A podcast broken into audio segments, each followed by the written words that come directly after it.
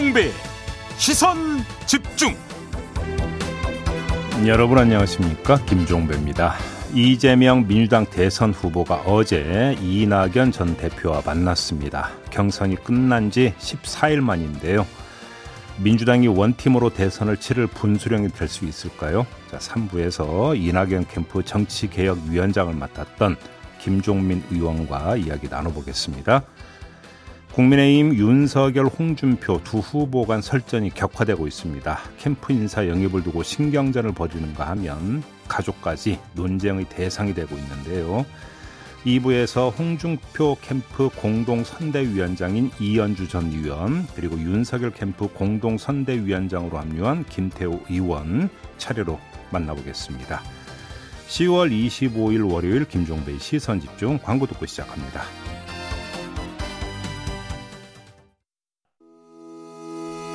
시선 집중은 촌철님들의 다양한 목소리를 기다립니다. 짧은 건 50원, 긴 건 100원인 문자 메시지 샵 8001번, 스마트 라디오 미니와 유튜브 라이브로도 시선 집중과 함께 하실 수 있습니다. 믿고 듣는 진품 시사 김종배의 시선 집중.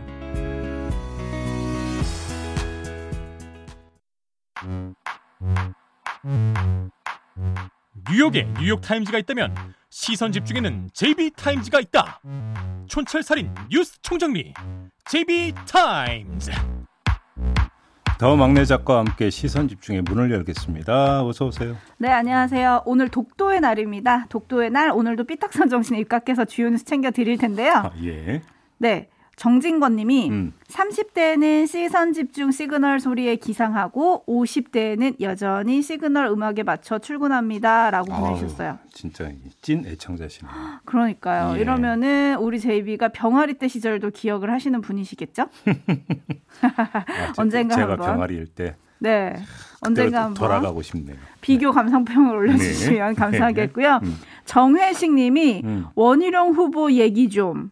강철 님이 주말 정치인싸 보시고 각자 판단하세요.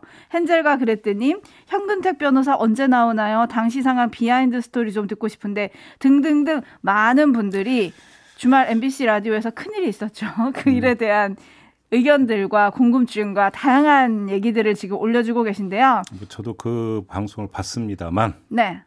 바로 이 스튜디오에서 MBC에서 그러니까요. 어, 방송 중에 이제 그 있었던 부분이기 때문에 아마 다른 방송에서 많이 다뤄올 것 같습니다. 그렇죠? 네, 네, 그렇겠죠. 네, 자세한 가급적, 이야기는 네. 네, 이번 주 정치인싸에서 들으시면 되고요. 네. 오늘은 시선 집중에 집중해 주시기 바라겠습니다. 네. 자, 뉴스 분석이 함께하는 제비타임즈 오늘 주목할 뉴스 본격적으로 챙겨 드릴게요. 첫 번째 뉴스는 오디오로 먼저 만나보시죠. 경선 결과에 불복하는 이낙연 전 대표의 지지자들이 몰려든 가운데 이재명 후보가 약속 시간보다 10분 정도 먼저 도착했습니다. 이낙연 전 대표가 도착하자마자 직접 맞이했고 두 사람은 손을 맞잡았습니다. 당원과 지지자들께서 여러 생각을 가지실 수는 있지만 민주당의 정신과 가치를 지키고 이어가야 한다는 대의를 버리지 마시기를 호소드립니다. 같은 DNA를 가지고 있는 어, 그런 우리는 하나의 팀원들이라고 생각합니다. 어, 제가 부족한 점을 우리 대표님으로부터 많이 채우고 또 수시로 30분간의 비공개 대화에서 이전 대표는 지지자들의 상처가 아물도록 함께 노력해야 한다고 당부했고 이 후보는 이전 대표의 선대위 참여를 요청했습니다.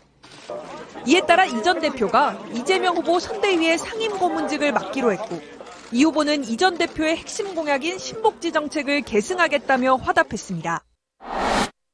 네. 이 뉴스 들으신 그대로죠.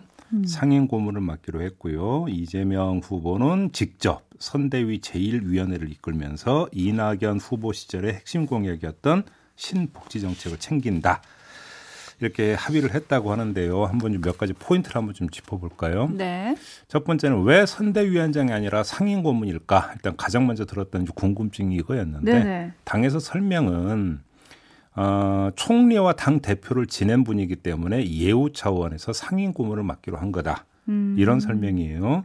자 이렇게 되어버리면 정세균 후보도 상임 고문이 돼야 되겠죠. 네. 똑같이 총리를 지냈고 전에 또 당 대표를 했던 분이니까 어, 그러네요. 추미애 어, 전 장관 같은 경우도 당 대표를 했던 분입니다. 네. 그렇죠. 그러면 역시 선대위 상임 고문으로 가야 된다라고 하는 논리가 성립이 될 수가 있을 텐데 이렇게 되어버리면 경선 경쟁자들이 선대위원장을 맡는 게 아니라 말 그대로 아주 실무형 선대위가 꾸려질 가능성도 있다. 음. 요런 이야기로도 연결이 될 수 있을 것 같습니다. 네. 이것이 그러니까 어, 이 선거운동의 득이냐 실이냐 음. 이것들은 우리 애청자 여러분들이 좀 알아서 판단을 하시기를 바라고요. 네.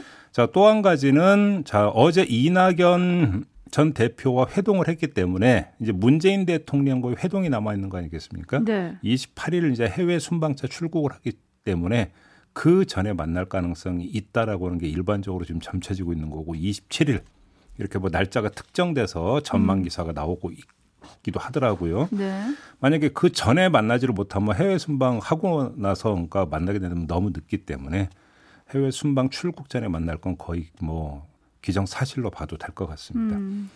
마지막으로 짚을 건 아, 이건데요. 화합이 아닌 조합. 이걸 선택을 한 게 아니냐. 이 점을 좀 봐야 될 것 같습니다. 어떤 점에서 이런 말씀을 드리느냐. 이재명 후보가 이낙연 전 대표의 신복지 정책을 직접 챙기겠다고 했는데 네. 자신의 기존 공약과 이걸 조합할 수 있을 것이냐. 이게 관심사이기 때문이거든요. 음흠. 이낙연 전 대표의 신복지 정책은 생애 주기에 맞춰서 복지 정책을 정비한 건데 여기에 이재명 후보의 기본 시리즈를 추가하면 어떤 결과가 빚어질까요? 그냥 다 하겠다. 음. 이거는 쉽지가 않습니다. 왜? 당장 제기되는 문제가 돈일 테니까요. 네. 자, 그럼 어떻게 신복지 정책과 기본 시리즈를 조합을 시킬 거냐? 이것도 사실은 관건이죠. 두 후보 간의 화합 못지않게 네. 정책에 있어서의 조합, 방정식을 짜는 것도 참 어려운 문제일 것 같다. 그렇죠. 아무튼 결과를 어떻게 내놓는지를 한번 좀 봅시다. 네, 사실 이거는 지난 국감에서 오영훈 의원이 이재명 후보에게 직접 질의를 했던 부분도 있잖아요. 네. 그죠? 그래서 그걸 보면서 어, 다 계획이 있었던 건가? 이런 생각이 들기도 했는데. 음. 아무튼 그때 오영훈 의원은 뭐 이 당의 정강 정책과 기본 소득 이거는 좀 부합되지 않는 거 아니냐 음. 이런 취지로 이제 이야기를 그렇죠. 했던 건데요.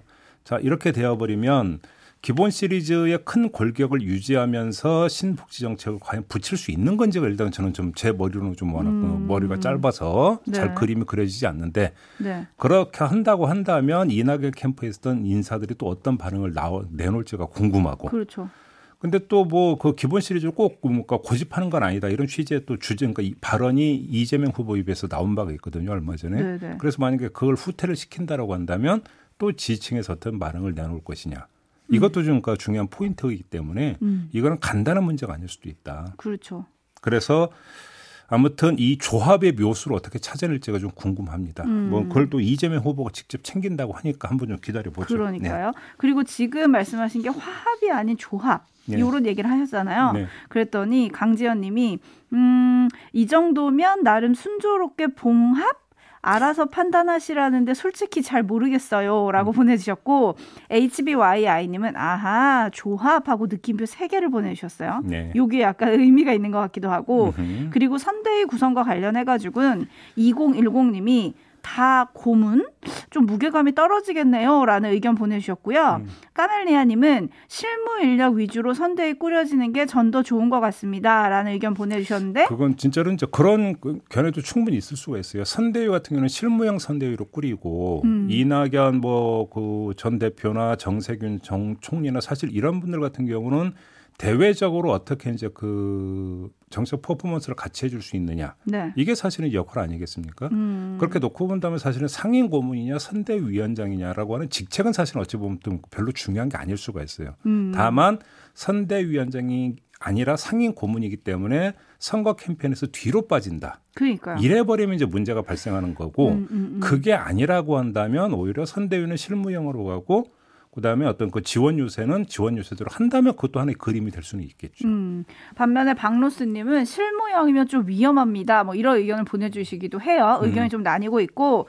7772님이 그래도 타이밍 좀 늦지 않았나요? 아, 둘의 그러니까? 둘의 화합의 네네. 모습이 그렇죠. 딱 두 주 걸린 거잖아요. 네. 두 주는 그렇게 짧은 시간은 아니었죠. 근데 여기서 한 가지 중요한 점은 아, 국감이 있었단 말이죠. 음. 국정감사가 있었기 때문에 이재명 후보는 당 대선 후보로 선출된 후에 후보 행보를 보이지를 못했어요. 경기도 국정감사 때문에 네. 그렇게 놓고 본다면 이 요인도 일정하게 영향을 미친 측면이 있다. 이것도 좀 함께 봐야 될 것 같습니다. 알겠습니다. 이재명 후보는 오늘이죠 경기도지사직을 사퇴를 하고 기자회견을 앞두고 있습니다. 네. 그리고 수요일쯤 대통령과 만날 것 같은데요. 어떤 얘기가 거론될지 음. 그것도 좀 주목해서 보겠습니다. 네. 제비타임즈 이번에는 야권으로 가볼까요? 네. 민주당의 경선 후유증 못지않게 국민의힘의 경선 후유증도 사실은 걱정거리고 관심사죠. 네, 뜨거워지고 있어요 더. 윤석열 후보와 홍준표 후보 이 두 후보 간 설전이 이제는 뭐 상대 후보의 부인까지 거론할 정도가 돼버린 거 아니겠습니까? 네. 명락 대전보다 더하면 더했지 결코 덜하지 않은 도덕성 공방이 계속되고 있는데 과연 경선 후에 화합을 이룰 수 있을까? 이것도 당연히 체크를 해야 되는 거 아니겠습니까? 네. 이제 바로 이 의문이 고개를 들 즈음에 한 분이 등장을 하고 계십니다. 음흠. 김종인 전 비대위원장인데요. 아, 윤석열 후보를 만난 데 이어서 어제 이준석 국민의힘 대표를 만나지 않았습니까? 네. 자, 윤석열 후보는 김종인 전 비대위원장 만난 다음에 경선을 마치고 나면 좀 도와주실 것 같은 느낌을 받았다라고 이야기를 했고요. 음. 근데 김종인 전 비대위원장은 그건 본인의 느낌일 뿐이라고 일축하는 듯 했는데. 그 다음에 한마디 덧붙이기를 아, 내가 어떻게 결심할지 11월 5일이 경과해 봐야 한다. 라고 하는 말을 덧붙였어요. 네. 11월 5일이 국민의힘 대선 후보가 선출되는 날이죠. 그렇죠. 말은 좀 더 처음부터 끝까지 또 들어봐야 되니까요. 일단 바로 이 말 오디오로 잠깐 들어보시죠. 그거는 뭐 본- 본인의 느낌이 그런 거고 그거는 이제 11월 5일 날 경과를 해봐야지 뭐 내가 어떻게 결심할 거냐는 거 그때 가서 얘기를 할 거예요. 어. 과연 에, 나라를 이끌어가는데 확실한 무슨 비전과 확실한 계획이라고 하는 것이 있어서 그것이 지킬, 지킬 수 있는 가능성이 있는 후보인지 아닌지 그걸 갖다 내가 확인을 하지 않으면은 난 절대로 안 해요. 음, 별의 순간을 얘기할 때부터 이런 그림을 그린 게 아닌가 싶기도 한데 음. 김종인 전 비대위원장 그래서 등판을 하겠다는 걸까요? 안 하겠다는 걸까요? 근데 사, 이 짧은 말에 사실은 담겨 있다고 말해야 되는 게 네. 음, 11월 5일이 지나봐야 안다라는 거잖아요. 네. 그럼 또 하나 한 게 뭡니까? 누가 되는지 보고. 아니, 확실한 비전과 계획이 있어야 된다. 음. 그러면 확실한 비전과 계획이 11월 5일 전에는 없다가 11월 5일을 기점으로 확 나옵니까? 사실은 음. 그거는 한편으로는 그 대선 후보가 확정되기 전에 후보 본인의 어떤 비전과 계획이 제출이 되고 네. 후보가 확정된 다음에는 전당적 차원에서 그걸 가다듬으면서 이제 핵심 공약 뭐 백대 공약 이런 건 이제 다듬는 과정이거든요. 그걸 네. 누가 하냐면 선대위원장이 하는 거예요. 네. 주도로. 이렇게 놓고 본다면 확실한 비전과 계획을 체크하는 체크 분과 시점이 11월 5일이 될 수가 없죠. 뭐 지금이라도 하자면 얼마든지 할 수 있는 거 아니겠습니까? 제가 볼 때는 이 말은 어찌 본다면 모순될 수도 있다. 그렇게 놓고 본다면 11월 5일을 특정해서 이야기한 거에 방점을 찍어야 될 것 같은데요. 음, 제가 볼 때는 국민의힘의 총괄 선대위원장을 맡는 시나리오가 이제 슬슬 가동이 되는 거 아니냐. 네. 이렇게 분석을 해봐야 될 것 같은데요. 근데 네, 여기에는 네. 단서가 따릅니다. 윤석열 후보가 대선 후보가 되는 경우지 음. 홍준표 후보가 대선 후보가 된다면 이 시나리오는 가동이 안 될 거다. 왜? 김종인 비대위원장이 비대위원장으로 있을 때 홍준표 의원의 복당을 시켰습니까? 안 시켰습니까?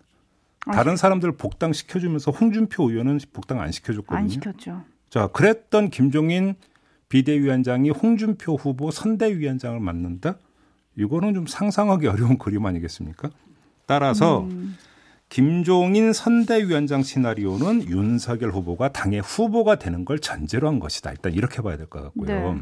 자, 만약 이렇게 된다면 여기서 재 그러니까 그 중요한 그 체크 포인트가 하나 나오는 게 이재명, 이낙연 두 후보의 화합의 모습을 연출하는 게 아, 국민의힘에서도 어떻게 되냐면 필수가 돼야 되는데 음. 근데 오히려 김종인 선대위원장 등판이면 이런 모습을 보이기가 힘들 거다. 왜 그러냐면 화합의 모습을 연출하는 게 아니라 소거시킬 가능성이 있다. 쥐어버릴 가능성이 있다는 겁니다. 누구를? 홍준표 후보를. 이 가능성이 더 크다고 봐야 되는 거 아닌가 싶은 생각이 좀 들어요. 음. 자, 왜, 왜 이런 말씀을 드리냐면 김종인 그 위원장이 홍준표를 바라보는 시각과 관점 때문에 이 말씀을 드리는 겁니다. 네. 거기에다가 결국은 그 이재명, 이낙연 화합의 모습이 되느냐 안 되느냐에서 관심사가 됐던 게 이낙연 후보가 선대위원장을 맞느냐 안 맞느냐 바로 이 문제하고 연결이 됐기 때문 아니겠습니까? 그렇죠. 근데 홍준표 선대위원장이 아니라 김종인 선대위원장 체제가 된다면 홍준표 선대위원장이라는 그림은 여기서 이 순간에 사라져 버린다는 겁니다. 음. 그러니까 소거 될 수밖에 없죠. 지워져 버릴 수밖에 없죠. 자, 이러면 관심사가 뭐가 되냐면 홍준표 후보를 지지했던 층이 어떻게 움직일 거냐. 음흠. 이게 관심사가 되는 거거든요. 네. 그럼 화합의 모습을 보이면은 결국은 윤석열 후보 지지로 이동을 할 거다. 이게 이제 그 단순 공식인데 음. 그게 아니라 찢어지는 만약에 시나리오가 작동이 된다면 홍준표 지지층은 어떻게 되느냐. 이게 국민의힘 경선 이후에 중요한 체크 포인트가 될 수밖에 없고 관전. 포인트가 될 수밖에 없죠. 본선에서 특히나 네. 2030의 지지세가 상대적으로 높은 게 홍준표 후보인데 음흠. 이 2030의 특성이 국민의힘에 대한 애정도와 충성도가 그렇게 높지 않은 층이거든요. 네. 이들이 이동을 할 가능성이 있다는 겁니다. 오. 그것이 대선 전체판에 어떤 영향을 미칠 거냐. 이걸 함께 봐야 된다는 것이죠. 오호. 그렇다면 이제 이- 이준석 대표가 되고 나서 사실은 2030 당원들이 많이 급증했다는 거 아니겠어요? 네. 그럼 요거는 또 이준석 대표도 좀 고민을 해볼 부분이긴 하겠네요. 그렇게 되겠죠. 근데 음. 이준석 대표가 대표가 돼서 당원이 됐던 2030과 네. 지금 현재 여론조사에서 홍준표 후보를 지지한다는 2030이 꼭 겹치느냐. 그렇죠. 또 이것도 다른. 문제일 수가 있다는 겁니다. 네, 네. 지금 가을 하늘님이 일주일에 한 번씩 윤석열 후보 만난다면서 윤석열 후보 지지하는 거죠, 뭐 김종인 네. 위원장님. 음. 윤석열이 되면 지원하겠다는 거고 다른 사람이 되면 안 되겠다는 거 아닙니까? 이뭐 이런 얘기를 보내주셨고요. 예. 4822님이 이제 명락대전은 끝나고 윤홍대전이 시작이네요. 당이, 당이 폭망으로 갈지 폭등으로 갈지 라고 해주셨는데 음. 사실 명락 대전에 맞춘다면 홍준표 윤석열 후보 경쟁은 준석 대전이 돼야 되는 거 아닌가 뭐 이런 생각도 잠깐 하긴 했습니다. 어쨌든 돌고 돌아 또 다시 김종인이다라고 정석훈님이 보내주셨는데요. 네. 어떤 역할을 하게 될지 좀 지켜보도록 하죠. 네. 뉴스와 분석이 함께한 제이비타임즈 다음 주목할 뉴스는 어떤 건가요? 어, 시간이 없어서 짧게만 말씀을 드려야 될 것 같은데 아파트 경비원과 같은 감시 단속적 업무를 맡는 노동자들 이제 어떤 문제가 있었냐면 근로기준법 적용을 해야 되느냐 말느냐라는 문제가 있었어요. 왜 그러냐면 근로기준법을 적용하면 노동시간 이제 제한에 들어가게 되는 거거든요. 네. 근데 이에 대해서 그러니까 고용노동부가 가이드라인을 내놨는데 아 이거는 심신의 피로도를 보고 판단한다. 그러니까 기준을 이걸로 잡는다. 근로기준법 적용 여부를 재는 기준으로 네. 이렇게 이제 가이드라인을 내놨어요. 뭐 근데 이 심신의 피로도라는 게 개인별로 편차도 있고 여러 가지 문제가 있는 거 아니겠습니까? 네. 이렇게 놓고 본다면 사실상 근로기준법 적용 대상에서 예외로 둔다. 뭐 이런 식으로 방향을 잡은 걸로도 해석할 여지는 얼마든지 있는 것 같은데 음흠. 왜 그러면 이렇게 그러니까 방향을 잡았느냐? 근로기준법 적용으로 가버린다면 오히려 이들이 해고될 가능성이 더 높고 이런 점들을 고려한 것이 아니냐. 이런 지금 분석이 따라붙고 있더라고요. 그러면서 가이드라인에 또 어떤 걸 붙였냐면 예를 들어서 뭐 월 사회 휴무일은 보장한다. 이런 것들은 또 강제하는 것으로 음. 고용노동부가 가이드라인을 잡은 게 있다. 요것도 함께 짧게 전해드리도록 하겠습니다. 사실 이 내용이 조금 복잡하거든요. 음. 왜냐하면 최근에 아파트 등 공동주택 경비원들의 업무가 경비뿐만이 아니고 청소, 환경미화, 그다음에 뭐 재활용 쓰레기 분리수거 뭐 이런 것도 좀 확대가 됐기 때문에 부가 관리 업무가 늘었는데 업무가 늘었는지를 판단하는 게 단순히 피로도? 요거 좀 논란이 되고 있어가지고 현장에 계신 경비원 분들 혹시 이 방송 들으시면서 의견이 있으시다면 보내주셨으면 좋겠습니다. 내일 네. 제가 소개해드릴게요. 네, 이렇게 마무리하겠습니다. 더마카 수고하셨습니다. 고맙습니다.